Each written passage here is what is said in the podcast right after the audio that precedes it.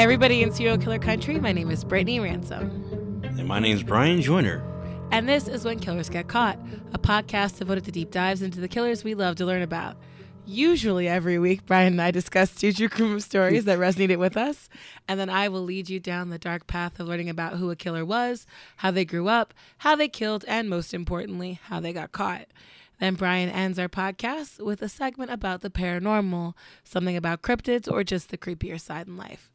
Uh, we want to say thank you so much for listening, and thank you to all the people who have been asking nonstop when's the next podcast coming out because we've had a busy month. Um, I think we Oh, both yes. pretty much started new jobs. I got sick. I still sound sick, so you get what you get, and you I don't get upset. As I tell the four-year-olds in my class. Yeah, this was the moving months for me. Just right yeah and then you Yes. moved yeah it's been tough. I got uh both a booster and a flu shot one weekend and i was just like i can't do anything. But thank you so much to the people who listen. We really appreciate you. And uh this week in true crime something really wonderful happened brian yesterday. Are you ready? Let's go. they've arrested somebody for the delphi murder case in indiana. What? Yep, it's been five years. I almost cried when I saw it. Like this is a case that I've been following for a long time.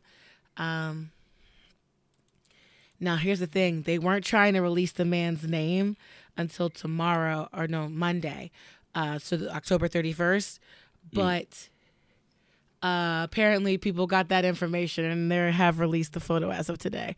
But um, for people who don't know what I'm talking about, um, on February 13th, 2017, um, family dropped off these two girls at what's called the Monon High Bridge in like Delphi, Indiana, and uh, the two young girls were Liberty and gosh, why can't I remember her name? I'm staring at her face right now. Abby Williams and Liberty German. Yes. And um, this, it's weird to people who probably aren't from the area, but this path takes you across this bridge that used to be like for trains, but now people just walk on it. Um, and while the two girls were having their, you know, fun thing, they were taking Snapchat pictures. And at one point, um, Abby definitely noticed that someone was following them and she took a, vi- a video on Snapchat of the man, and that's the only images we've ever had. And we heard him say, um, "Down the hill," Yep. and so that's why Yep. they called it like the down the hill murder for a little bit of time.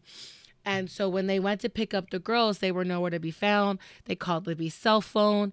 It went unanswered. Eventually, it went straight to voicemail, which meant somebody turned it off or they let it just die. The family started searching.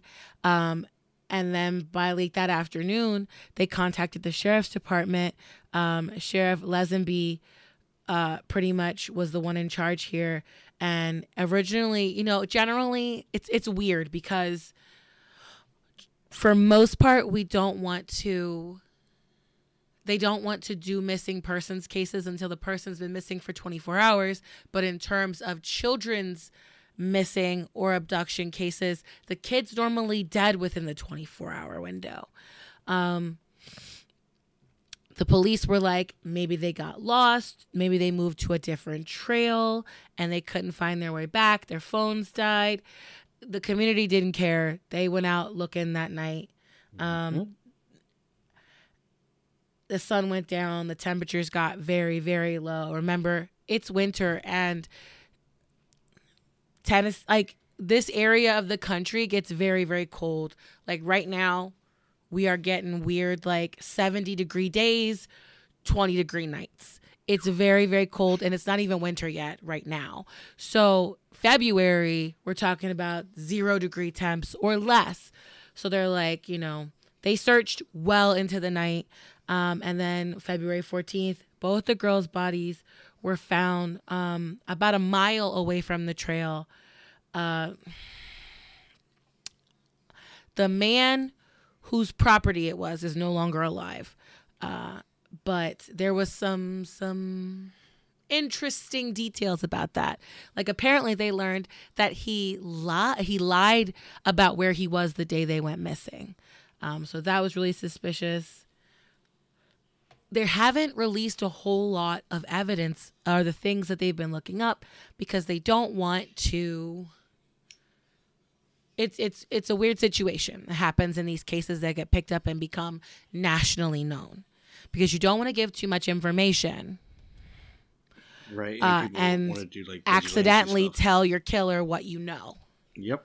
That's it. Um, but what they did eventually release was the video. What they and based on the time of death and uh, the cold and whatnot, that video was taken very close to when Libby died. So ultimately, that video was moments before that man attacked them. Um, So, okay, my question is: Is it the man that was in the video then that said "down the hill"? yes. It, Um, oh, yes. Okay. All they heard him say was "guys down the hill," and they got two sketches from people who were also on the trail that day. Mhm. Um, and they released these like two kind of grainy photos that they tried to, uh, what's the word, um, magnify, and that's all we had. And um, it's it's a white guy wearing blue jeans, blue coat jacket, a hoodie, um, and they immediately listed this guy as a person of interest. Um, they didn't. They released the audio clips like about two weeks later. Uh, about in April of that year, they released the video clip. They released the sketches about five months into the investigation. Uh, they were able to pinpoint that there was a unknown vehicle that was through the area but regardless i'm just going to say his name because there's going to be a public event on monday where they give more information about how they got this guy but his name is richard allen um, he has a history of violent offenses uh, people found uh, people have been doing the work ever since his name has been released. Uh, they pulled up VineLink, which contained two entries for a Richard Matthew Allen.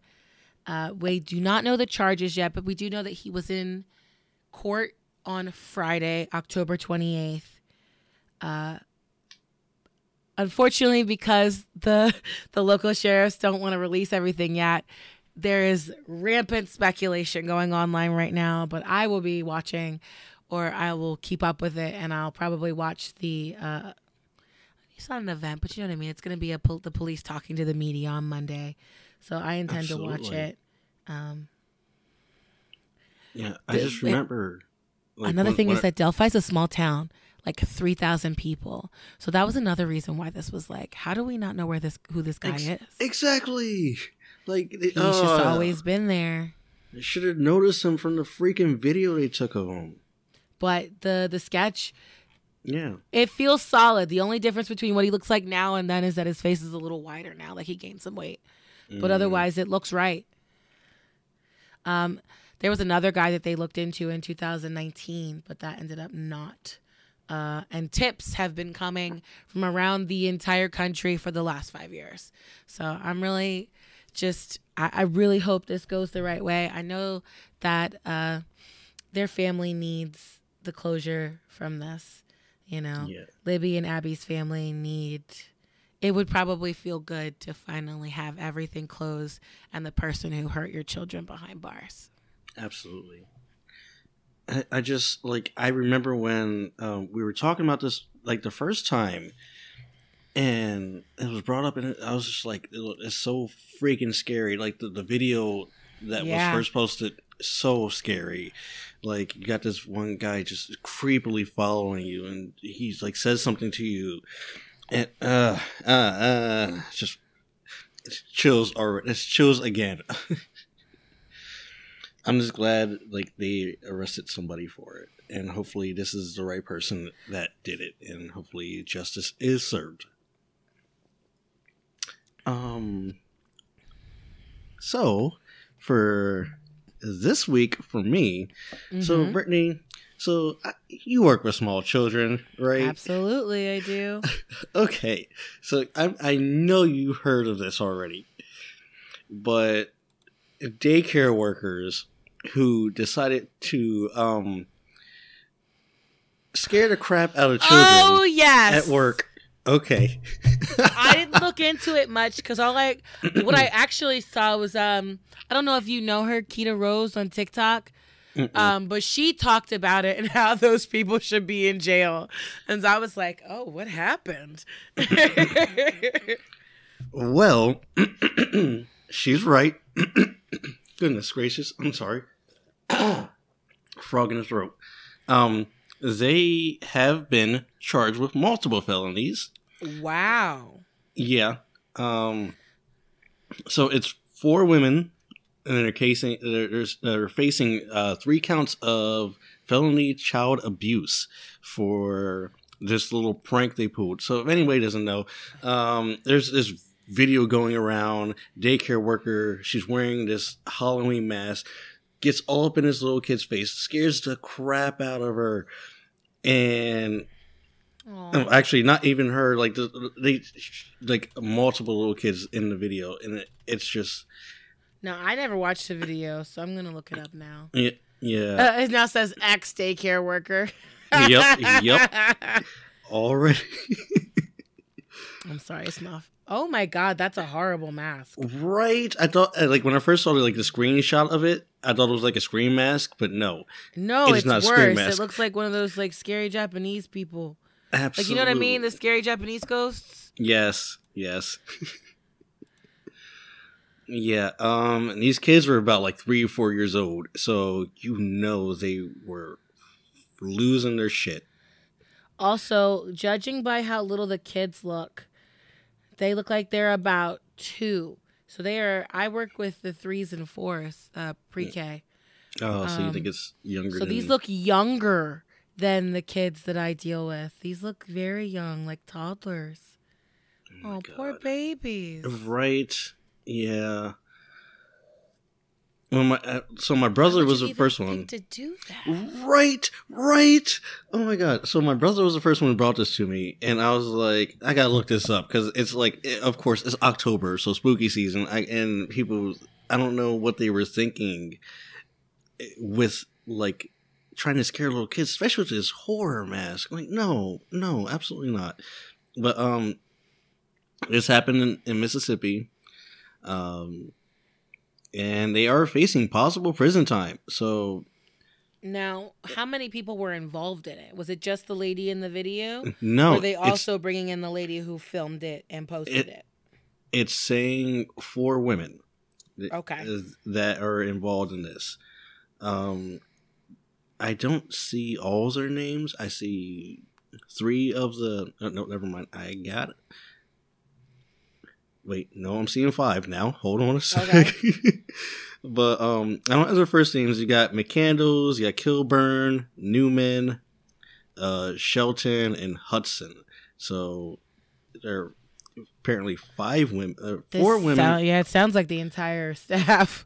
yeah, four women are facing three counts of you know child abuse, and I'm not sure what's going on with the, the other the extra woman in here. Um, but yeah, Yep. it's I just, just looked at it. TMZ said two year olds. Yep, I was right. They look because I, I just it's like the tiny tiny tables. yeah, um, yeah. It's wild. The one lady, uh, guess her name is Caitlin Johnson. Her two year old was in the video and she talked to TMZ. Oh yeah, I'm looking at mugshots. Yep, All five of them. Yep. I guess one is facing misdemeanor charges. Um, uh, a failure to report the abuse, and I guess Yeah. simple simple assault. So yeah, The mom says she's not even considering filing a lawsuit because she thinks they won't ever get hired again, and they won't be able to pay the damages. absolutely not. Oh my god, so terrible. Like it, it, it's one thing to you know, like okay for Halloween for like trick or treat around our area. It's Hall- trick or treat is Halloween. So right, us here Oh. too. Yeah, I was I was like, you know what would be funny and cool for me to do was like, you know, how people like dress up as like a scarecrow or something and sit out on the porch and just have like a candy bowl in their lap and waiting for kids to come and try to grab something and then you just right, there's them. a difference from like because I remember that, and you could like just sit up, and that's enough to scare them. But she was like going around screaming at the kids, and apparently the mom on TMZ, like I saw a little, I clicked away from it just now, but she said that her son was like potty trained, and now he's not, Oh my god, no! and he's not like sleeping through the night, and I'm like, you just undid months of hard work. This kid's Please, now afraid to live. Oh my god, yeah, they definitely traumatized those children. Yeah. Mm, Yeah, it's weird. I don't know why anybody thought that was okay. yeah, But they're right But- though. They probably won't ever be allowed to work in childcare ever again. absolutely not. And hopefully they do see some type Some of jail uh, time. yeah, because that's unacceptable. but yeah, that's what I got. Well, and now to the main event. I'm not going to be talking about one killer today. Well, technically, I guess I'm going to be talking about one killer in the midst of the, the total story. But this is more than likely going to go up on Halloween. And so I have been very interested lately in um, the conversation around candy and murder. And, well, if you're listening and you're probably a millennial or Gen X, I'm sure your parents were like, we gotta wait to eat our candy until we can get home and check it, or some variation of that when we were young. Because when I grew up, we grew up with the fear that someone was going to poison or put razor blades or drugs or broken glass in your candy. And now in like 2022, people are just openly mocking this. Like I've seen dozens of posts on my timeline with people showing um like actually there was a really great one um that uh somebody found uh they they posted a picture of like a snickers that was broken and then in it was a piece of paper that said we've been trying to contact you about your extended car warranty you know, right now in our modern era, this is just kind of comical because there are a couple things that people know. One, drugs are expensive and nobody's giving those out for free. Yeah, Uh, right. um, and but there's some some very real life situations that happened, and we're gonna talk about some of those today, uh, and essentially how what started as an urban legend based on the teeniest tiniest amount of truth turned into massive hysteria because I remember like the police posting booby trapped candy hauls. And it would Oh, be like they would have like on the nightly news like a whole table full of candy with stuff. And in my head I'm like, did y'all just make this up? They had to have because I Y'all were just lying? because every year brought more reports, but nobody ever died. So of course the question was why in the world? Because at the height of the mass hysteria, like sixty percent of parents believed that care like their kids were gonna get hurt by candy. So why did we think this, right? well, the first one that I could really find that I had a lot of information about uh, well, not even a lot of information. It was a small blurb in a newspaper in California. Was a dentist who gave out candy-coated laxatives to trick or treaters in 1959, and of course he did that because he was trying to teach them a lesson. And he was charged with outrage of public decency and the unlawful dispensing of drugs. It's not like poison. Like it, it's like poisoning too.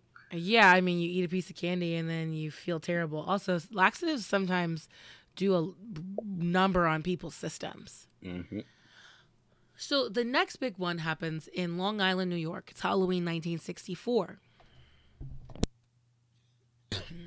this takes place at the home of housewife Ellen Fail, Helen Fail, and it's literally P F E I L. So I don't know if I'm saying it's feel or fail, but I think fail is funny because she did fail in this situation.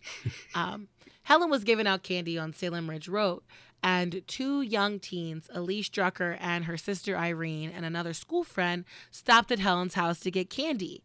And Helen kind of teased them and was like, Aren't you a little old to be trick or treating? You know? But Helen was a mom herself to a teenager, and it seemed like harmless ribbing as she dropped like a handful of what looked like candy into the teens' pillowcases.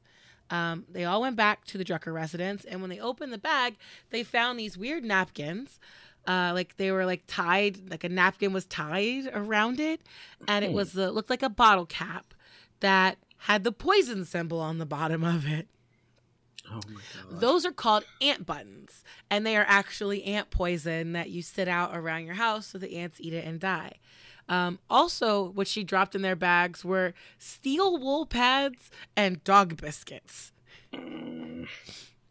So Elise and Irene's mom are like, uh, there's actual poison in this bag. And the police go to Helen and she's kind of blase about the whole thing. She's like, I told them it was a joke, and obviously the poison was labeled poison. I just thought they were too old to be out anyway, and no one really got hurt. And the police were like, there's potential someone could have gotten hurt. Absolutely. They could have not looked at the stupid label that you had on there and definitely try to eat that. Yeah. So she got charged uh, and pled guilty to endangering children, and she received a suspended sentence. Uh, unfortunately for Elise Drucker, she told the New York Times that uh, even like they talked to her later, like 50 years later, she said she never wore a costume or did anything Halloween related ever again. It really soured her to the holiday. Uh, that sucks. Now, yeah. Right after this, newspapers in Detroit reported that people had given out live filled bubblegum, and in Philadelphia, they reported that rat poison was given out. Neither of these events were proven. Just making stuff up. okay. It is amazing how, like, how many articles in major newspapers complete bull. Also, in 1970, the New York Times runs an article about this that's also baseless. Listen to the headline for this, though. It's Those Halloween goodies that children collect this weekend on their rounds of trick or treating may bring them more horror than happiness. And the article just listed potential ways that candy could be tampered with. But So it was no just proof. like baiting people. right. Uh, I I don't like it. I don't like it. Mm-mm. Nothing. Now, the next one is also the biggest. And I'm sure you know who I'm going to talk about. hmm I'm going to give you some background into what happened with Ronald Clark O'Bryan. Um, most true crime people do know about him. His name, they called him the man who killed Halloween. Um, this was Halloween 1974. Ronald was 30 years old. He was married to his wife, Daynene. They lived in Deer Park, Texas, with their son, Timothy, who was eight, and Elizabeth, who was five. Ronald was an optician at the Texas at Texas State Optical in Sharpstown, Houston. He was also a deacon at the Second Baptist Church, and he sang in the choir and ran the local bus program for parishioners that needed ride to church events. They were your average middle class family in the suburbs of Houston. Ronald's pastor described him as a good Christian man and an above average father. Now, of course, that was the surface, and only his wife really knew what was going on in his life, which was that Ronald had always had trouble keeping jobs. Uh, and at the time of this crime, he was on job 21 in the past 10 years. Whoa. Yeah, meaning he got fired or was allowed to resign on average two times a year. Mm-hmm. And I say allowed to resign because he was constantly getting in trouble for either negligence on the job or just outright fraud. At the time he got arrested, the optician's office were investigating him for stealing money. Now, at this optician's job, Ronald made about $150 a week. And in today's money, that's about 900, which is an okay amount of money if you live by yourself and you don't have a car or any major responsibilities. But if you got two kids and a wife, uh, and like a mortgage or rent, $900 a week isn't doing it for you. It barely covered their food and rent. Uh, we know that Ronald's car was about to be repossessed. He had defaulted on several loans, and they were valued up to nearly a hundred thousand dollars. So obviously, you know where we're going with this. Mhm. Halloween 1974 in Texas is rainy. Ronald had both his kids, and their name were Jim Bates and his two kids. The group decided to, to go trick or treating in Pasadena, Texas, in hopes of getting more goodies. You know, Pasadena is a slightly nicer area. The night starts out normal. They come across a house with the lights off. The kids ring the bell a couple times and then they move on. Ronald's like, I'm going to, you know, see if this person's here. And he catches up with them a couple houses later. And in his hands, he's holding these absolutely massive, they are 21 inch Pixy Stix tubes of candy. And for anyone who's probably not from the US, Pixy Stix are legitimately sugar in a tube, lightly flavored. There is no reason why we were allowed to eat these as children. Oh it is just God. straight, like it's more than other candy, straight sugar. Yes, it is. He gives one to each of the kids, and then he sees another neighborhood kid from his church and gives him one too. So there are five of these tubes out there. Now, like most parents, when the night's over, you know, Ronald's like, everyone can have one piece of candy before bed. Neither Timothy nor his sister were very interested in the giant pixie sticks, but Ronald kind of forced Timothy to pick it. Um, the powdered sugar was stuck in the straw, which, if you've had a pixie stick, you know that's weird. That's suspicious. Mm-hmm. Why is it already stuck? Um, it's supposed to be stuck when I have it. Right. It shouldn't. It should be should move freely through. Well, Mhm. immediately after eating a mouthful, Tif- Timothy's like, "This is gross," and so Ronald gets him a glass of Kool Aid to wash it down, and then puts Timothy to bed. Timothy is dead within the hour. Um, I'm going to say it takes a special kind of horrible to do what Ronald did next. Because before he was even back in his own bedroom, his son was crying for his father and saying his stomach hurt. And pretty oh. much he held his son while the boy convulsed, vomited, and gasped for air before just falling limp in the bathroom. He finally called 911 and the ambulance rushed him to the hospital where he was dead on arrival. Now, by sheer coincidence, Harris County prosecutor Mike Hinton was working that night um, at police intake. So he was picking up the phone calls that were coming in, and he got a phone call from Pasadena about a dead child. So Mike jumps into action and calls Dr. Joseph. Okay, his name is like spelled J A C H I M C Z Y K. It's too many consonants, y'all. um, J- Jachimczyk. Um, but Jachimczyk is the chief medical examiner in Harris County. So Mike explains the situation to Dr. Joseph, and the doctor immediately says, What does his breath smell like? And so Mike calls the morgue and asks them, and they're like, uh, it smells like almonds. So then Mike calls Dr. Joseph back and he's and Dr. Joseph goes, That's cyanide poisoning. So the following morning, the medic like the medical exam, he's absolutely 100% right. Um, the autopsy the following morning confirms that not only was it cyanide, but he had consumed so much that it was enough to kill two adult men, people like 400 pound kind of person. Now, Ronald handed over his son's candy immediately to the police. They tested it, and it was the Pixy Stix tube, full of poison from all of it, just poison. So Ronald immediately calls his neighbor Jim, and he's like, "Oh, I hope your son, your your kids didn't eat any." The police look at the thing and they're like, "This has very obviously been tampered with. It's it looks like it's been opened and stapled back together with like, like a, a stapler." Mhm.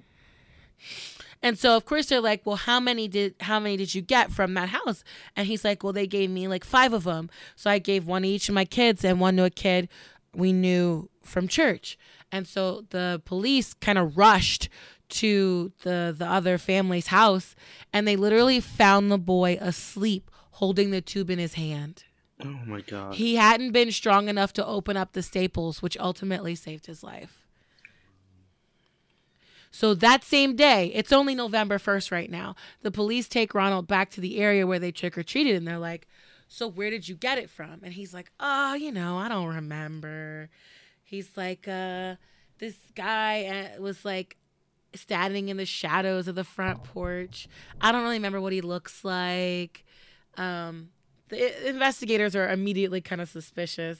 Mm-hmm. And they let him go home, but like there's, you know, they they decide to pull him again and they're like, "Okay, so you're being kind of shady." Yeah, shady about this. Where did you find it? Where was the guy at the house? You are keeping us from finding your son's killer. This time, he points to the house. Now, the man in the house wasn't there, so the police showed up at his job. He worked at the airport. They arrested him in front of his eh, fellow employees. He told the police he'd been working that night, and his wife and daughter had run out of candy early, which is why the lights were shut off. Now, Mike Hinton was already feeling like Ronald's story was bogus, but this really solidified it for him. Not to mention Ronald's being weird. Like, the day of his son's funeral, he gets into a fight with the family because he had written some song for Timothy and it was going to be like played on like the nightly news after the funeral and his family didn't want to stay up and watch it with him. Oh my god, come on.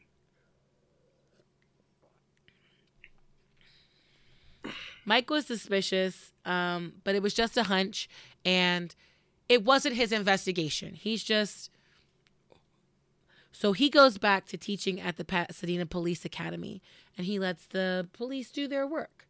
You know, he's the prosecutor. He can't do, he can't really have any part of this because ultimately he's going to have to prosecute this once the information comes in. In the meantime, parents in Deer Park are in a total panic. They people are just dropping off candy at the local police stations. They're just here, have it, it's fine. We'll buy our kids some other candy. We don't care. Mm-hmm. Six days after Timothy is murdered, the police show up at Ronald's door with a search warrant and an arrest warrant. Now, the reason why is over the course of those six days, they discovered that Ronald had taken out a life insurance policy on both of his kids in January for $10,000 apiece. And then September, so a month before this, he had taken out two additional policies, each for $20,000 for both kids. The police already knew about the debt, but then while they were searching through his house, they find like adding machine tape with the exact amount of his bills and it was way more than Ronald was letting on that he actually owed.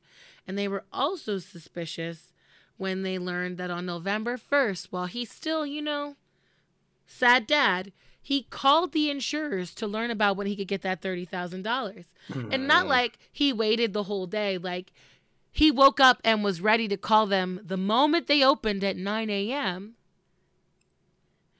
to talk to them about this. Which is wild. Well, last yesterday, you know, yesterday my son died. So uh, when can I get the 30 grand for his yeah. life? When can y'all pay me? It's a little, it's a little much. Uh, and on that adding machine tape was listed the deductions of how much debt he had once all the life insurance payouts were collected. The search warrant also led to a pair of plastic scissors that had a plastic residue that they had found on the candy tubes. And that was enough to hold him for questioning. They later also found on him a pocket knife that had cyanide residue on it, too. They also learned he was at community college and they interviewed his professor and some other students who told the police that he would ask weird questions like, What's more lethal, cyanide or another type of poison? A man who worked for a chemical company in Houston called the police and said he remembered a man who had come by looking to buy cyanide and got upset that he could only buy five pounds. That's so much. I was about to say, what do you? Why would you need? Were you more? gonna kill everybody? Your wife too? God. It's just so much. But he told the police he was like the man had dark hair and glasses, and most importantly, he wore like a beige or like almost light blue smock that he said looked like a doctor, which was the uniform that Ronald wore to the optician's office. Also, he did have dark hair and wore glasses. Mm-hmm. As the police called other chemical companies, they all had suspiciously received these weird phone calls from a guy who had given his name, but he asked weird questions like, How much cyanide does it take to kill a man? Not fucking five pounds. I'll tell you that. Not at all. That wasn't definitive proof, though, because the, the man couldn't positively ID Ronald, and this was decades before DNA evidence was being used. Ronald put in a not guilty plea, and the state of Texas proceeded with their case against him. Now, Clyde DeWitt, who is the former assistant district attorney in Houston, will later tell the press I'm not able to imagine a crime more reprehensible than someone killing his own child for money. Now, what DeWitt didn't know then, and what we know now, thanks to forensic psychology, is that poisoners are a group of killers who lack pretty much any empathy. We've learned this based on the crimes and how poisoning is done, usually in a very cold, calculating, and strategic way. Um, a forensic psychologist, or sorry, foren- yeah, forensic psychologist named Joni Johnston uh, did an interview with A and E True Crime, and she said that poisoning is an instrument for someone who is kind of cunning and sneaky, not somebody who is going to be physically or verbally aggressive. They are more likely to be polite behind the scenes, and as a result, they tend to fool people. This is a relevant quote because that is exactly what Ronald does with the police and even at his trial, which starts on May 5th, 1975, in Houston. There's a chemist who was friends with the Clark family and, sorry, O'Bryan family. And the chemist testified that Ronald would bother him with a lot of questions about killing people with poison, cyanide, and he said that he felt Ronald had an unusual interest in the subject. Ronald's sister in law testified about how Ronald talked about the insurance payout on the day of his son's funeral. And to add insult to injury, he didn't even say he was going to pay off his debts. He told the family he was going to take a long vacation and buy some things. Hmm. Now, the smoking gun was Daynene, Ronald's wife, who told the jury that it was not Timothy's choice to eat the giant pixie stick. She told the jury that her son had wanted a different candy, and Ronald pretty much forced him to eat it, even though, like, her son said it was nasty. Through all of this, Ronald maintains his innocence and Ronald's defense team decides to use the decades old urban legend about poisoned Halloween candy, something which wasn't really even in the collective consciousness of the nation yet. And in fact, this trial made it relevant.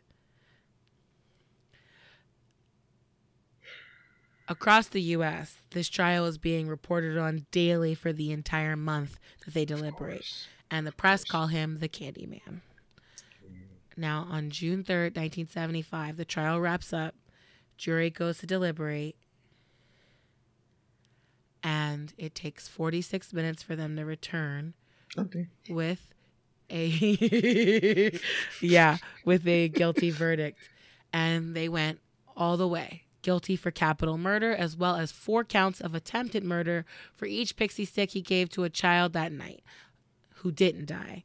And then the, the judge was just like, "Well, since you've decided on capital murder, we need you to deliberate on how he should be he should die." They came back from that one 71 minutes later with death by electrocution. Mm. Within days of the verdict, Daynene files for divorce. Uh, she would later remarry, and her new husband adopted Elizabeth as his own. Ronald spent the next nine years in the Ellis unit in Huntsville, Texas. Um, Reverend Carol Pickett, who worked as a chaplain for the Texas Department of Criminal Justice, would later tell the press that Ronald was shunned by all the other inmates. They hated him, and he had no friends in prison.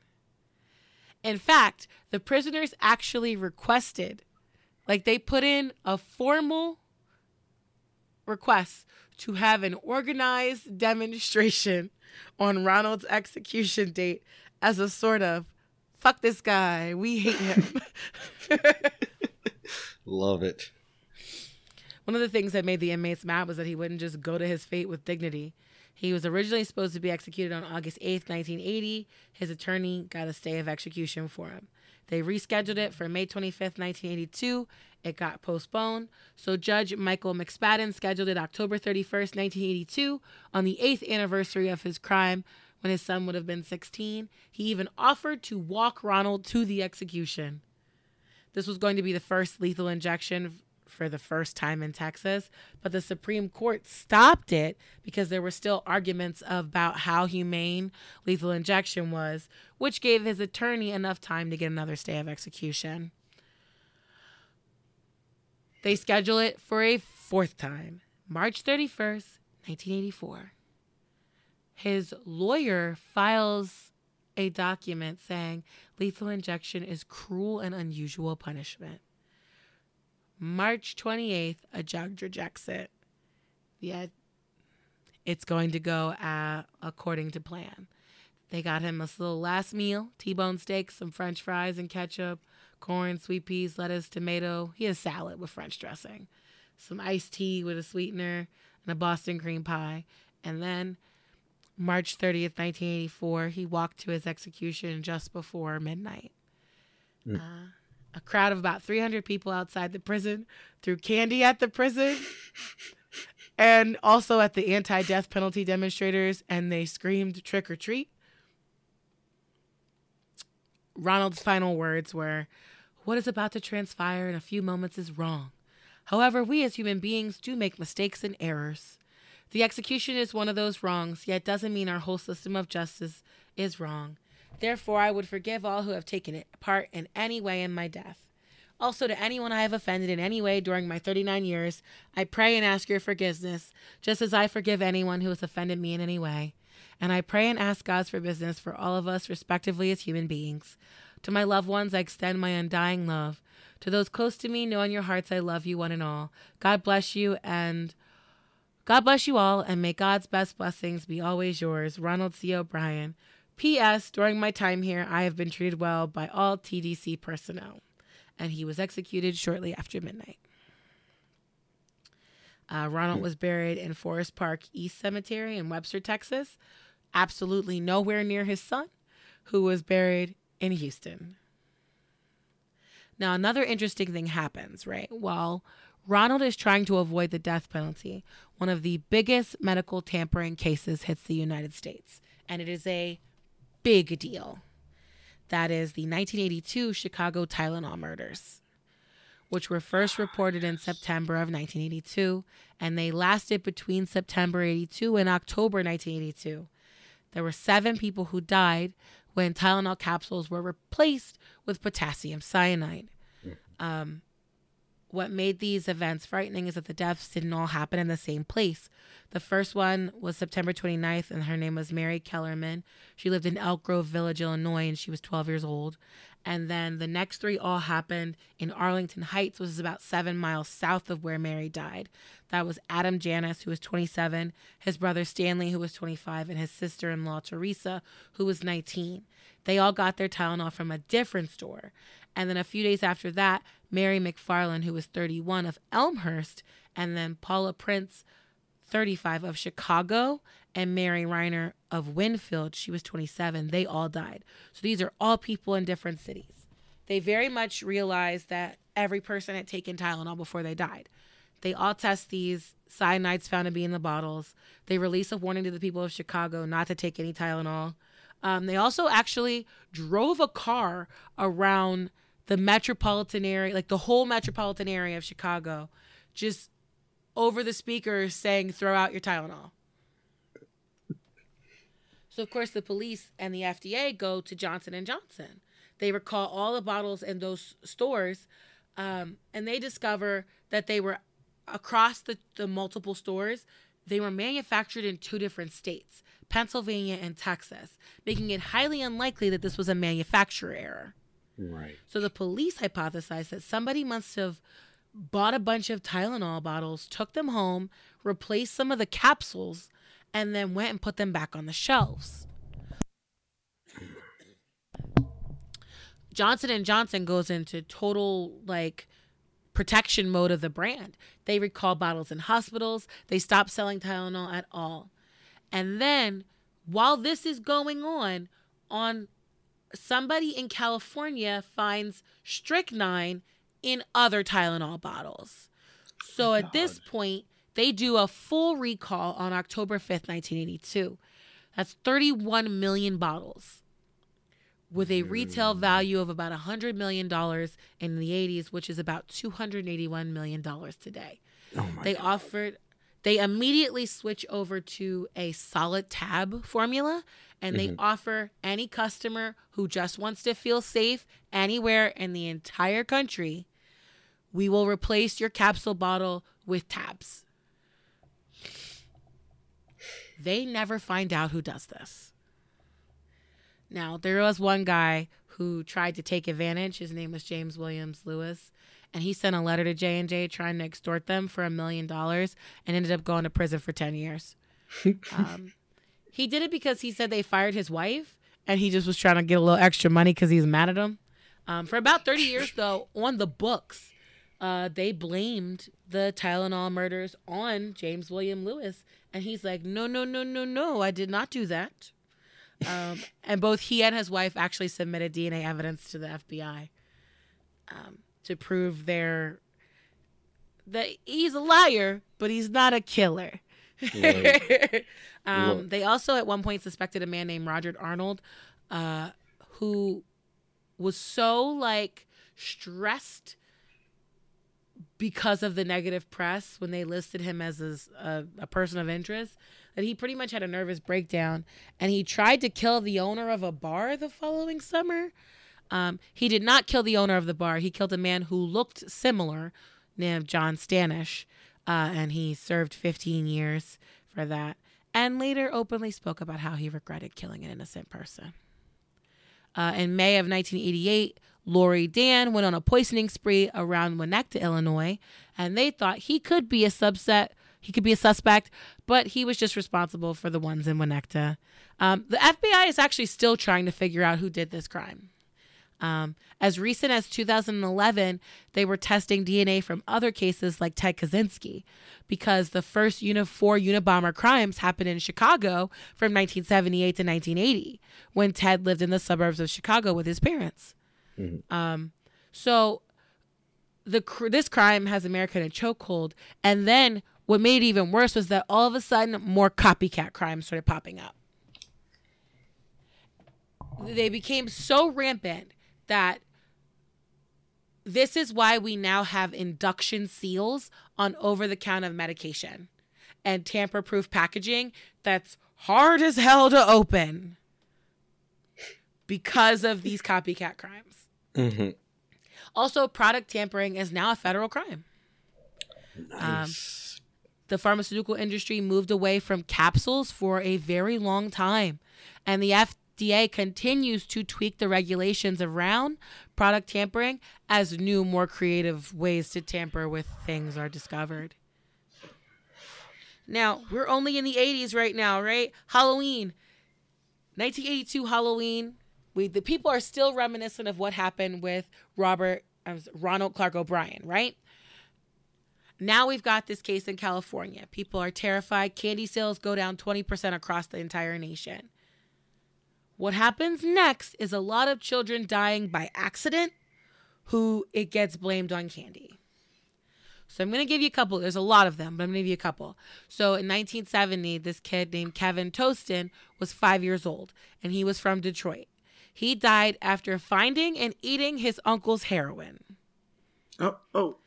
Yep. The family attempted to protect the uncle by claiming the drug must have been sprinkled on the kid's Halloween candy. Oh my god. Yep. Don't 1978, Patrick Widerhold was a two year old boy from Flint, Michigan, who died after eating his Halloween candy. The press was like, ah, it's the candy, strangers. But after toxicology tests were done, there was no evidence of poison, and they were like, he just died. Maybe he was allergic to something. Maybe. In hmm. 1982, the police of Redford Township near Detroit issue a statement after a kid gets ill and his doctor misread lab results and went public with charges of cyanide poisoning and doctored Halloween candy. The police do tests. They're like, there's no poison here. So the doctor was just wrong. In 1990, Ariel Katz was a seven year old girl in Santa Monica, California. She died while she was trick or treating, and early press reports blamed poison candy, even though her parents told the police that she had a congenital heart defect. She had an enlarged heart, which was her actual cause of death. 1991, Washington, D.C., 31 year old Kevin Michael Cherry of Montgomery County has heart failure after eating some of his child's Halloween candy. And uh, on November 2nd, the Washington Times tells parents to dump their kids' candies before No. they even wait for the autopsy. Mm. 1994, an unnamed three year old in New Britain, Connecticut, is diagnosed as suffering from cocaine poisoning. Even though Then he was sick earlier in the day and he had a bad habit of putting anything he found in his mouth, they blame the candy, which of course brings media hysteria.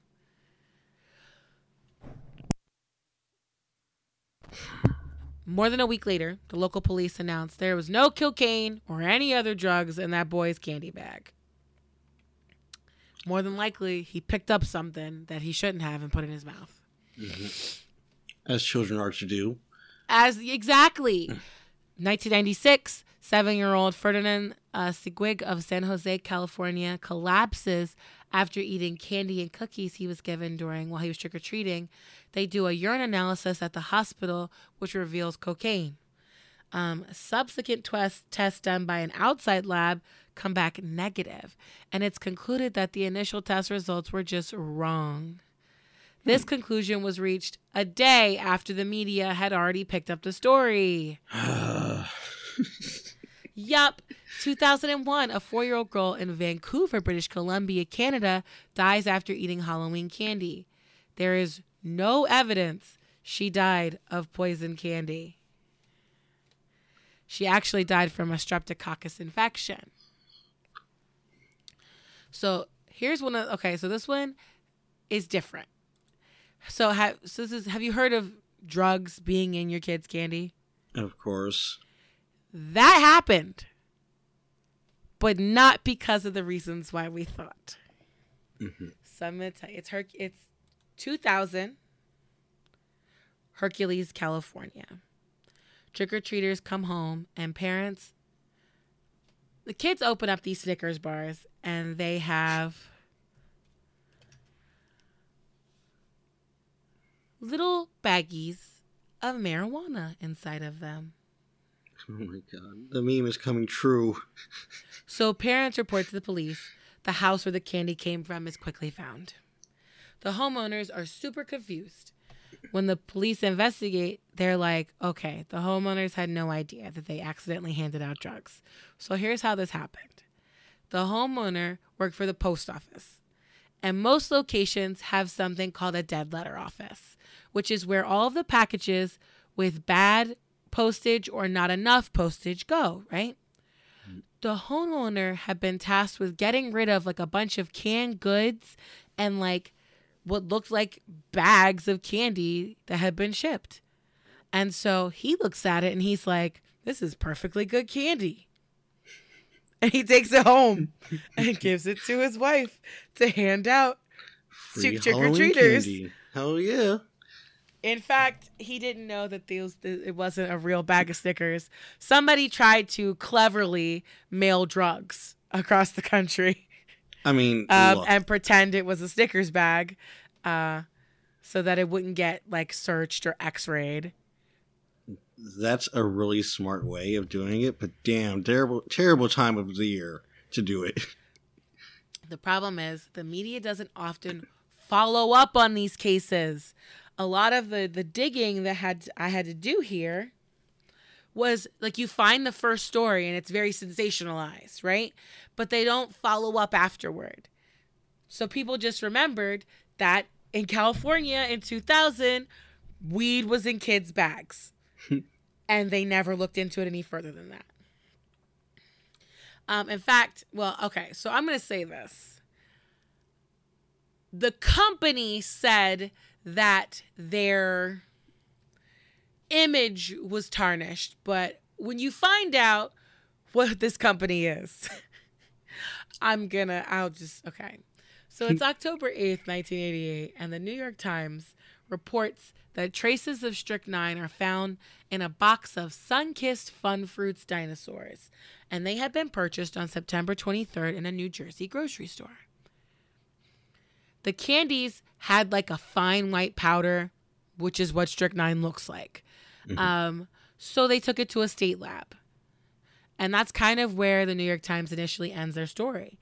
Um, the lab results come back a week later, proving that it was cornstarch, which anybody who has made homemade gummies would know.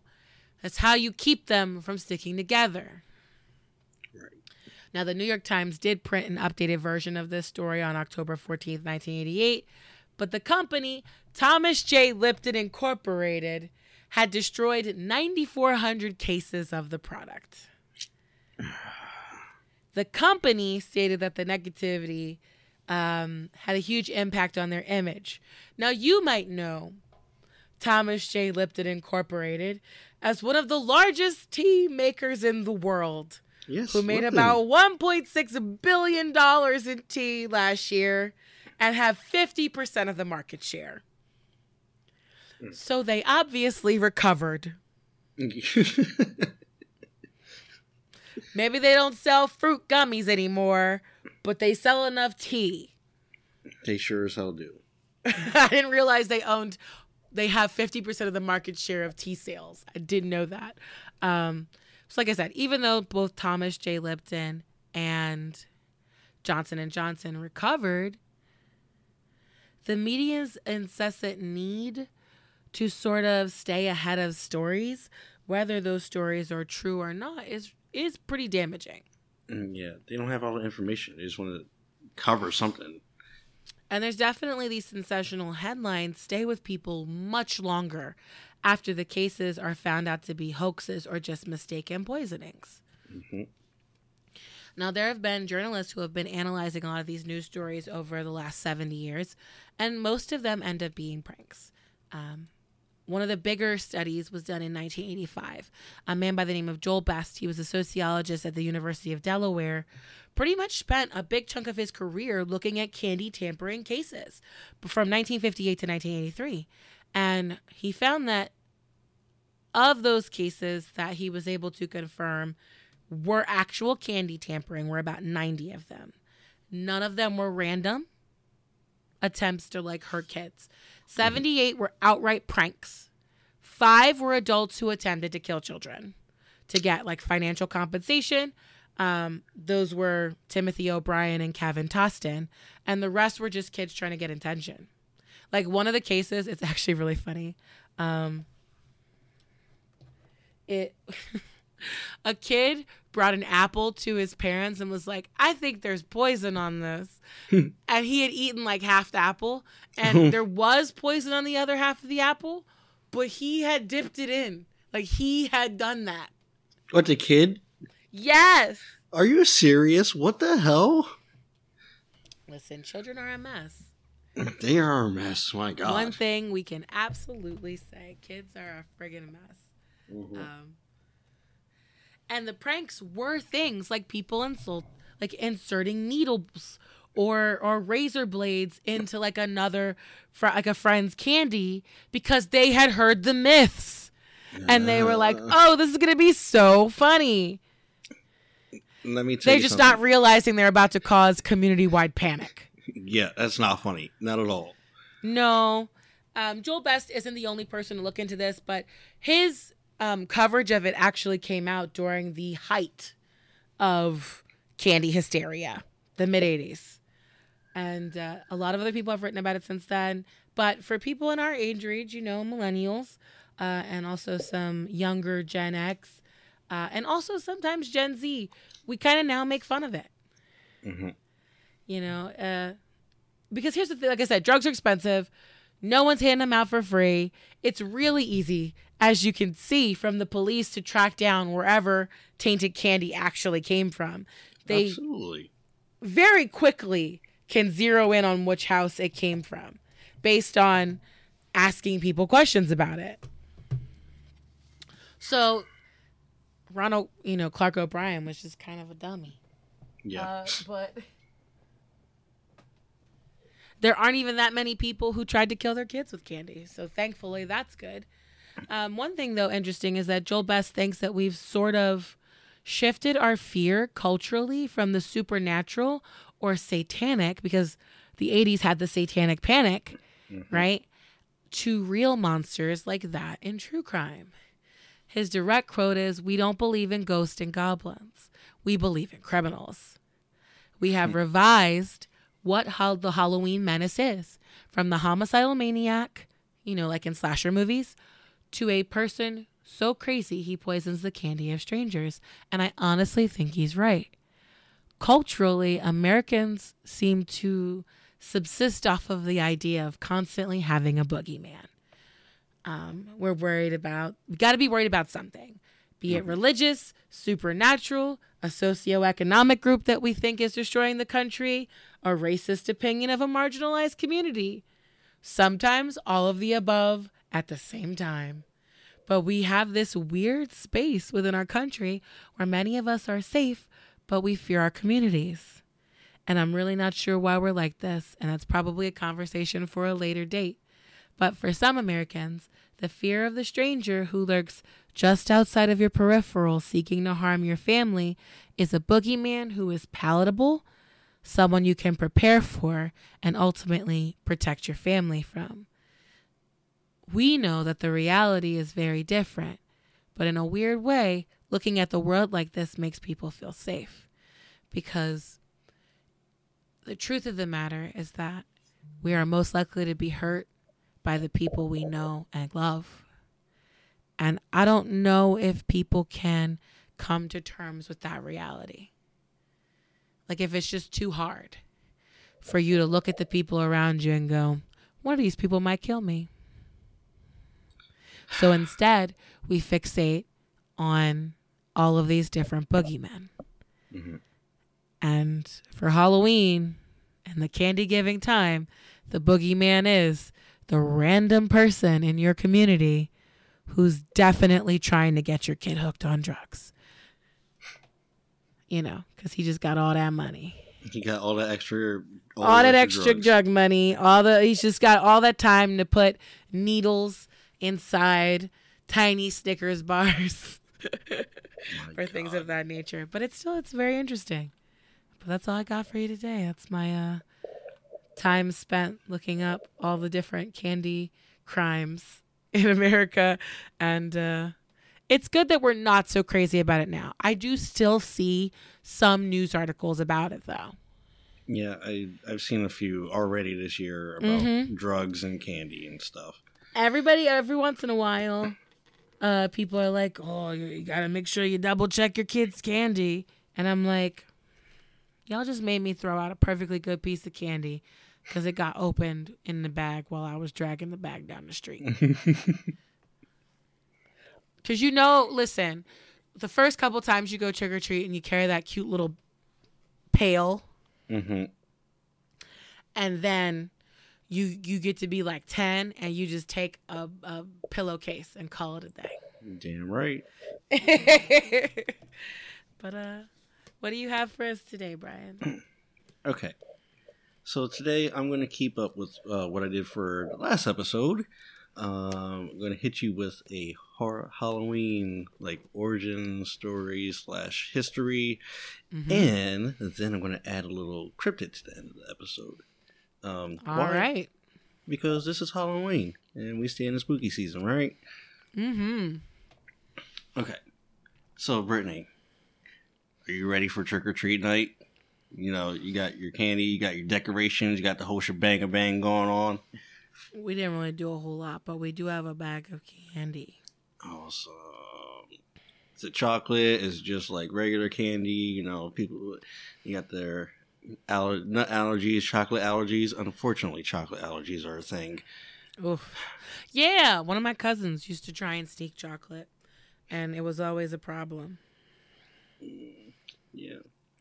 I mean, I, I, me myself, I'm definitely gonna have my pennies and my raisins ready for these kids. You giving out pennies like you're a 75 year old grandma? Oh yes, pennies, raisins, and and toothbrushes. I'm pretty sure we have Milky Ways, like a bag of Milky Ways that we're going to be handing out. Oh my god. I don't know. Glitch went to the store today and grabbed some candy, so. Yeah, I gotta actually go tomorrow and make sure I got candy. I gotta make sure I got candy for for. Well, the thing my- is, we live like in the middle of downtown, so I don't even know if kids are gonna come by. So that's why we only grabbed like two bags.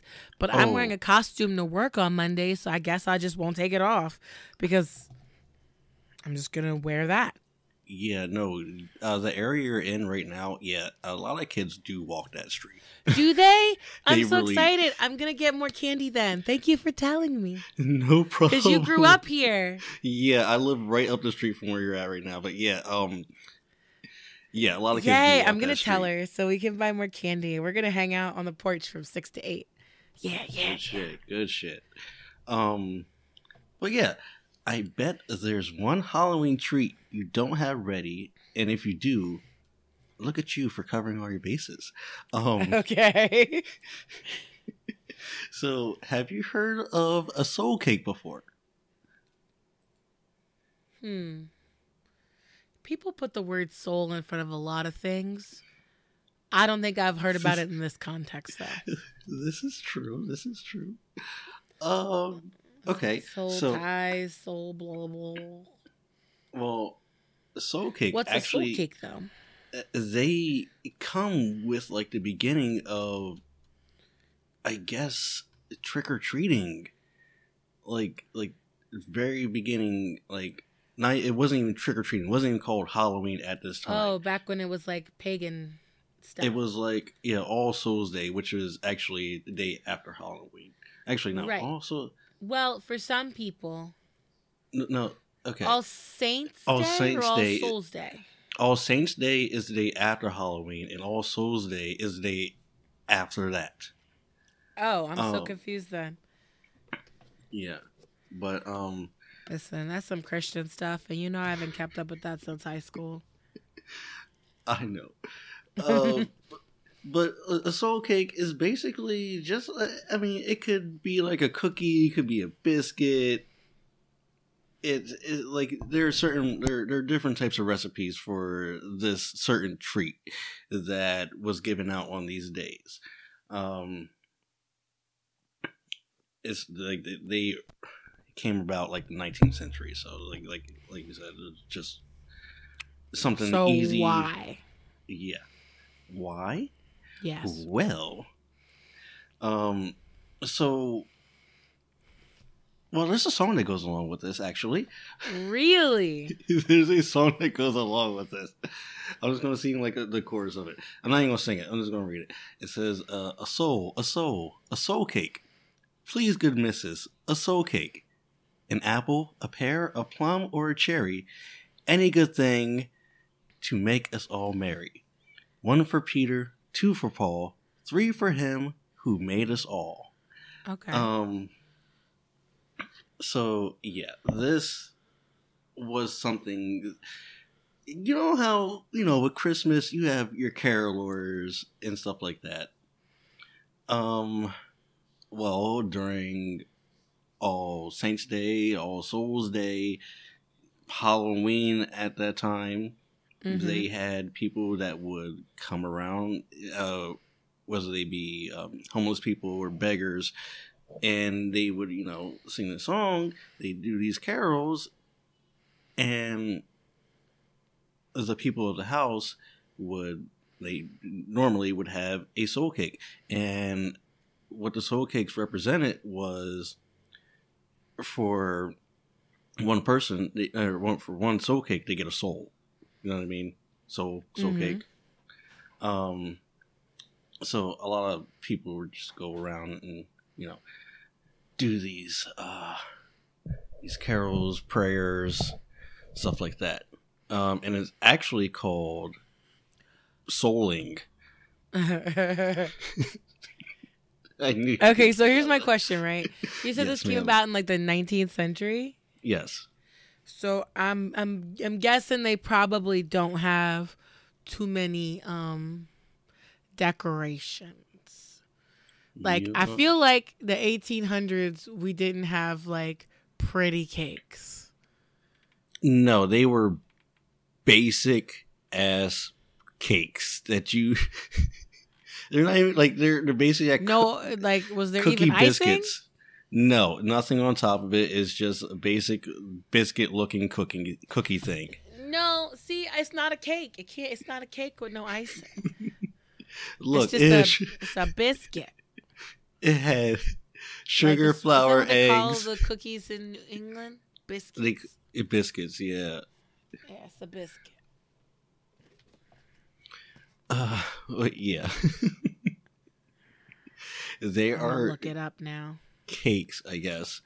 Um,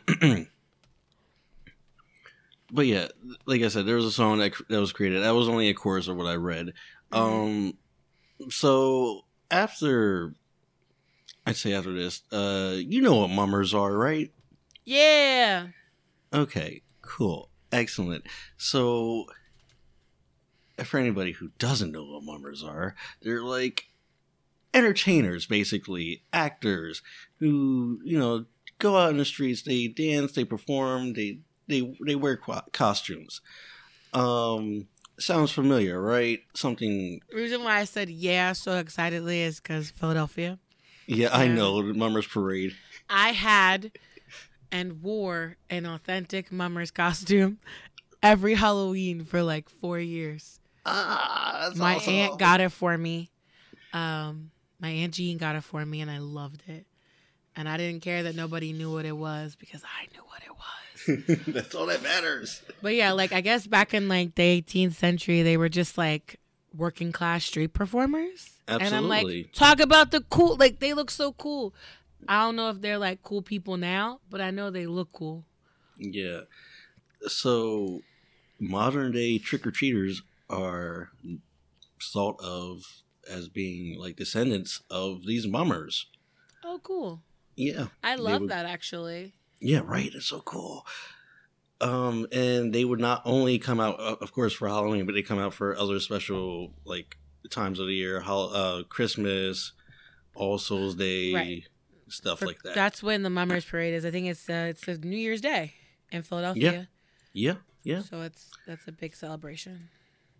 Yeah, and a lot of people they would just go to you know they they knew where like trick or treaters nowadays they go to that one person's house they know they got those full size ca- those king size candy bars Oh. and the mummers would go to the you know the rich people's houses they know we're rich and they go perform there Yep. And you know, they get food, they get something to drink, they might get a gift for their performance out there. You never know. Um but yeah, yeah. That that that like when I read about the mummers, I was like, oh that's awesome. They just go out there. Like it's just it's definitely trick or treating. Um Okay, so I've googled what these cakes look like, and one, they're ugly, and two, why do they have X's on them? You some have that them, in your notes. Yeah, no, I don't know why they have access on it. Some that see that's the that's the thing. Some of them are like they're different recipes for making them. Some of them say to Mm. do certain things with them, put some certain things in it, make it you know a certain way, make it fluffy. Some of them are fluffier than a, a, a cookie, and some of them are like flat like a damn biscuit. Or like, like uh, God, or Okay, I flat will like say a, I, you know I what I came mean across a recipe biscuit. that looks beautiful, but some of these look ugly. Yeah, a lot of them. A lot of them. If you're making like a traditional um, soul cake, it's definitely going to look ugly. Yeah, they, some of these look rough, like real. Throw whatever we got in the house inside of these cookies. hmm But uh, the more modern ones, like one of these looks like a little pie. It's a little tiny pie. I'm like, yes. that's cute. That's cute. I wonder if people know the cultural significance who are doing them like today in today's time. I would hope so. Um, because I've also read some stories about soul cakes. Um, some of them being creepy creepypasta, some of them being actual like stuff. Um, and you know they're used to like represent like I, I guess um they're they're they're given to appease spirits of the you know of All Souls Day, All Saints Day, or, or you know, Ah, not All okay, Saints Day. Yeah, you know what I mean. hmm So, and I thought that was really cool. I was like, oh, so you got spirits and you're giving out treats to the spirits. Let's go. It's like, um, What culture is that? Mexico does that yes, with their And- um their little. There's a proper name for it that I should know because we just watched Coco at school, but um, Dios de los Muertos. but there's like the name of the place where they put all the pictures and the food. What's the- I don't Um, remember what that's. called. ofrenda. Yeah, yeah, yeah. They put food on the ofrenda. So that's what I, that's the only culture I really like know that has like I mean lots of cultures have death um rituals, but that's probably the one I'm most familiar with. So I'm like they feed their dead through that. Yes, it's you know, and I think uh, I might be wrong on this, but I'm pretty sure I read this as well that Tamales. um Peru also they do celebrate still celebrate the the souling Okay. and like and this came from freaking Europe and made it all the way down to you know Peru and stuff. So it's One like of the things all- I think I love the most about like the Mexico and the thing with the putting the food on the ofrenda is Mhm. that it's it's offered to the ghosts for the aroma yes because they know they can't eat, but maybe they can smell it and remember. They remember And I kind of love yes. that. I love that. Yes. They're like, listen, we know you can't eat, but we gonna sit it here so you can remember what it was like to eat when you were alive. And hopefully that doesn't make you hungry. That's why they put out alcohol too. Yes. A lot of people now that is one thing a lot of cultures do put out booze for uh the dead. Please Pour one out for the homies. Please. a bottle of wine, your finest, your finest Pinot Noir, please, for me. Oh, is that mm. what you want? That's what I. That, that, that, please, thank you. I will appreciate that. Listen, if I'm gonna be dead, you better drop a bottle of tequila on my grave. Oh, you got it. No problem. Y'all sit around the, the gravestone, do a shot, and then go home. yes. Oh God. Wait, no, you can't drive home because y'all just had alcohol. It's a shot. It's only an ounce of liquor. It takes an hour for that to go to your system. You- You'll be fine. Tell spooky stories in the meantime. there you go. But Oh my god. Okay. I wish we had more interesting death culture, like death rituals in the U.S. that would be nice. We lost a lot of it, uh, I think, in more modern area. People are scared of the dead. We just fear death. Yeah. That is what the thing But is. the you know, but the problem is they fear it to the point where you don't prepare and then you leave your family with huge bills and you know, um, like my best friend's uh grandmother, uh, she prepared everything ahead of time. She had already purchased her casket and her like grave plot decades before she died. oh my god. She was like, I don't want y'all to have to deal with this.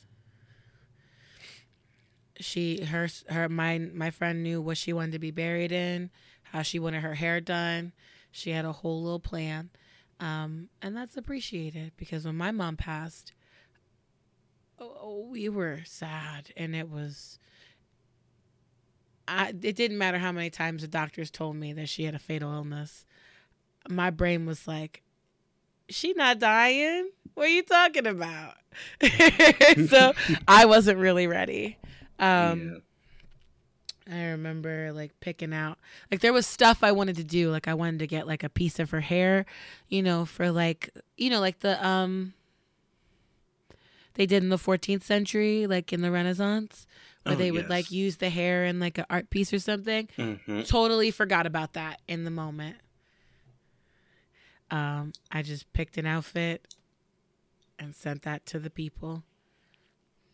I, And then my uh, dad let me choose the flowers. And I was like, he's like, choose all her favorite flowers. And I was like, they're all out of season. And he was like, I don't care. So she had beautiful, like, irises and mums and all sorts of flowers that don't grow in December no, all over the church. Yeah. That's that's beautiful. Yeah. But, like, I wish we had more stuff in our country. Like, You know what? We should do a thing for. This is gonna be weird, but I saw a story about this. Okay, mm-hmm. some guy. He knew he was dying, and mm-hmm. he he just wanted to get tattoos. Okay, and he wanted to leave his children or something. So, what he did was he got his whole body covered with tattoos, and then, like, when he died, he had his skin peeled, whatever you know, with the tattoos peeled off his skin. I think I remember this. Part of Ye- it was kept.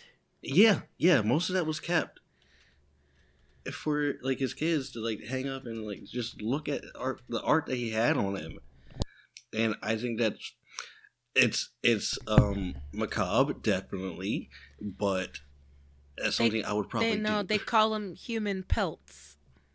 Uh, yeah. It's something I would probably do. Not gonna lie. You Kids- want me to save your little Pokemon tattoo? Uh, Pokemon tattoos. Thank you. Very Yeah, there's much. more. There's more than one. yes, save those. Absolutely. Before I get cremated. Yeah, might as well. Okay. So, like That's I said, not I as crazy as the dad who wants the skull like be- beautified and gemstones put in the eye sockets and left on the the mantle. Look, you can make a. You, you can make a mug out of my skull if you really want to. That's that's like No, badass. your children love you. exactly. They're gonna Drink be sad. Drink your morning coffee out of my head. I know that would be terrible. That would be terrible. Anyway, oh my god.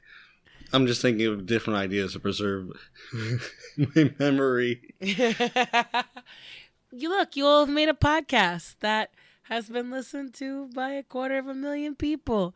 And this will mm. be online forever, probably. This is true, and they will hear this and like, Dad, what the hell were you thinking? oh God.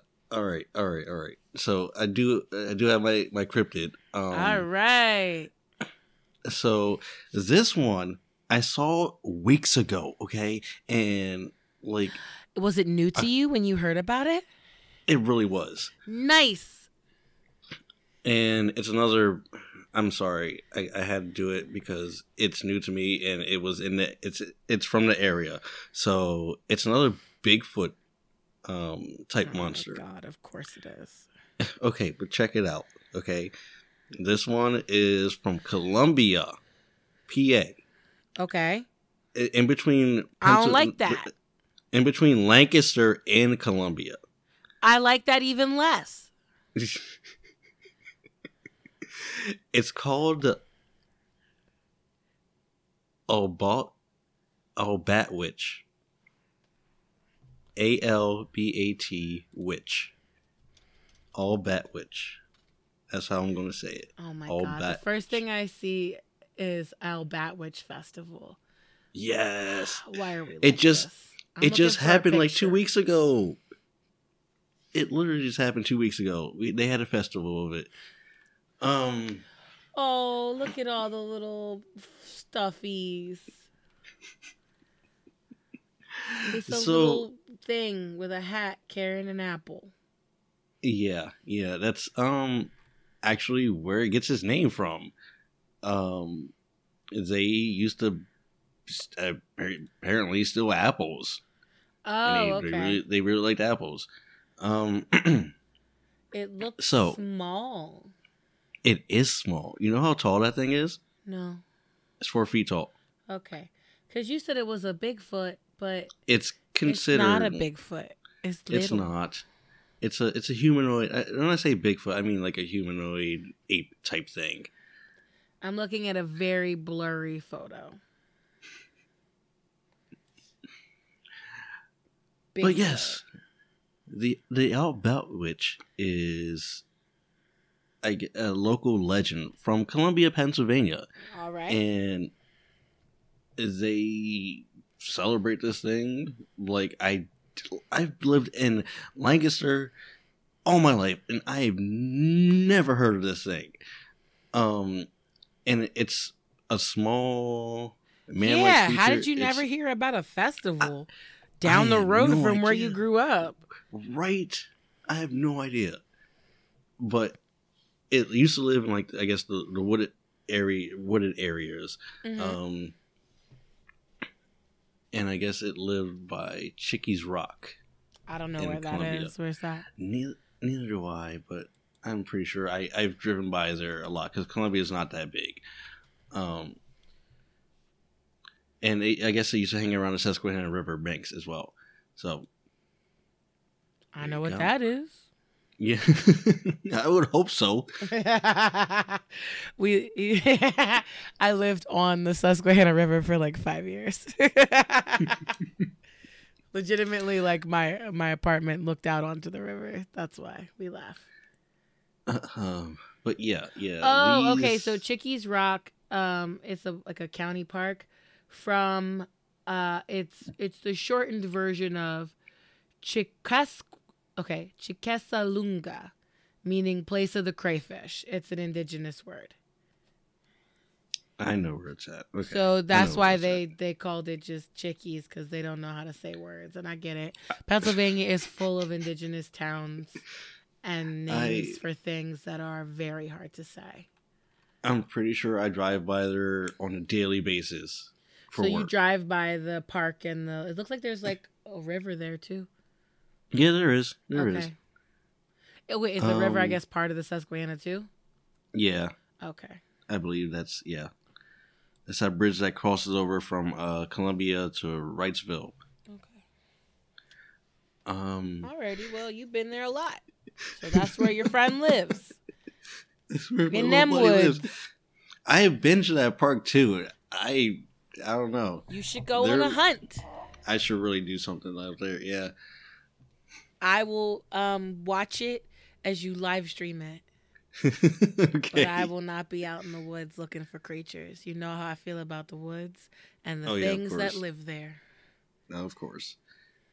Oh goodness, but yeah, like, like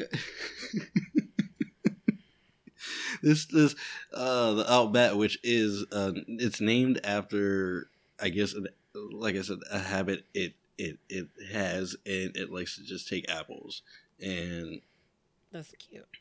it's it's short for apple snitch, so apple snitch Albat witch. That's not computing, Brian. Look, I didn't come up with this. You right, you right. You didn't come up with it, but it uh, because it's A L B A T witch. Yeah. Yeah, I know. All right, whatever. but yeah, they used to steal apples from picnickers apparently. Oh, Um that's cute. and they used to throw them at people too. Um but yeah, um it says legend says that Albat witches they either became extinct or were driven into extinction after the 19th century. Um, there have been a lot of well supposed sightings um, at Chickies Rock. okay. Um, they see strange things out there, hear strange noises. They don't know what's going on out there. I mean, it's Columbia, so who knows what's going on out there? Um, in about like the, the 1950s, 1970s, uh, there was a man-like figure Uh-huh. that was seen several times around the area, okay. and and um, I guess legends say that they heard like sounds that sound like a crack of a whip in the woods. Ooh. hmm And they're like, well, maybe this could be like, I don't know, an Albatwitch just like doing something out there. Who knows? Like, I don't know. Like, it's it's a Bigfoot type monster. Um and I guess not only in Columbia, but they it was also spotted in Lancaster, PA, in about like 1973. Um, and it's only like 10 miles away from Columbia, so that's not too much too far of a stretch for you know to travel that far. Um, and I was in like the same year that I guess it started appearing, or after it started appearing in Columbia. So between 1950s and 1970s, it was, it was in Columbia, and then a little bit afterwards, it started heading towards Lancaster. So Okay. Who knows where it's at now? Um, it, it's also been, I guess, reported that it's been seen in York County too. So That's far away. look, it's hitting Lancaster, Columbia, York. It's it's probably just making its way down the East Coast. Making its way downtown. Walking fast, faces past, and he's homebound. Apparently, he's going. You know where he's going? Where? He's going down the East Coast. He's going down to Florida because that's where all Pennsylvanians go. Okay. no.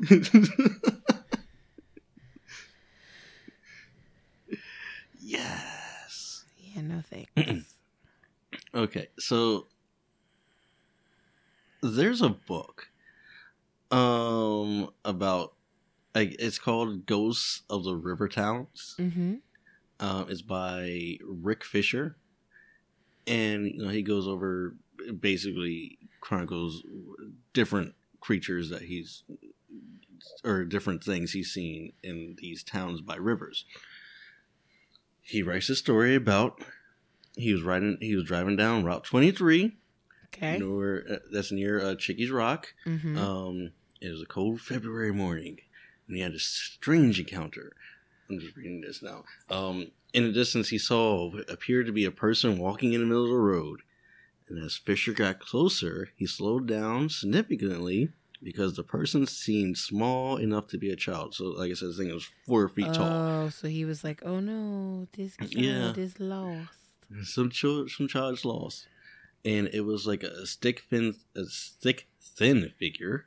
Ew. and yeah he said it was like about five feet tall it was covered in hair and it just stood in the road um fisher he flashed on his high beams he, to get a better look See, I was about to say. Then Uh, he turned around and didn't Mm-hmm. engage. yep No, he flashed his high beams. Continue. no he flashed his high beams and then the, the creature did turn around and it had these yellow eyes that were staring right back at his car. And then after he flashed his high beams on it um the figure just vanished right there in the middle of the road. It just vanished. Um yeah and like he just wrote about it as, as part of his little uh, book. But what drew me to this thing to this, to this Albatwitch is that in the beginning of October there is an Albatwitch Day festival And we missed it. and we missed it. It was October it was 8th. literally like thirty minutes away, Yes. and we missed it. It happens fr uh, it, it happens from 11 a.m. to 5 p.m. Um and it's just a freaking festival. You get uh, ghost tours. uh, There are vendors there. You get music. You get artists there. People dressing up as an Albatwitch. it's Uh, Yo, when's the Mothman? We gotta go do that. Oh, I think it's in. I'm just, like I'm drawing a blank. I'm pretty sure it's like either July or August. So we got to go there definitely next year. Third Um, weekend in September. Damn, really? I was so off. Yep. Next year? Next year, I guess. Well, I know what I'm doing. September, third weekend. Um, Going to South Carolina. West Virginia, ma'am. Whoops, West wrong place. Virginia. Schwoops. oh goodness, but yeah. Um, if you want to know any more about the Albatwitch, you can definitely go to albatwitchday.com. Um, and it basically gives you like a little legend of the Albatwitch, um, the things that go on during the day of the festival, which actually look pretty cool. And I am really sad that I missed it this year, but I will definitely try to make it next year. Um, and hopefully, it is always in the beginning of October, I think. So let's hope that's a thing, and I'll make it. Um, Yeah, Well, yeah. let's do it. yeah, that's that's what I got for this week. Well, thank you all so much for listening. I'm going to say, uh, with the a lot of work that I'm doing right now, like my main job um, is like 45 plus hours a week. Um, we probably won't be having three hour podcasts anymore. Uh, things will probably come out in parts uh, if if I do like big cases, like we do, like I did with you know Bundy or Manson. Um, those will probably be more likely, but hopefully you'll still be happy even if the podcast is only like an hour and a half. Mhm. Uh, just gotta sort my time a little differently now. But Unfortunately, yeah. yeah, so thank you for listening Yes, we appreciate it so much. and have a good Halloween. Yes, make sure you get those soul cakes ready. But make them cute. Please make them cute. Add some frosting at least. The ancestors want frosting anyway. Happy Halloween. See you. Bye.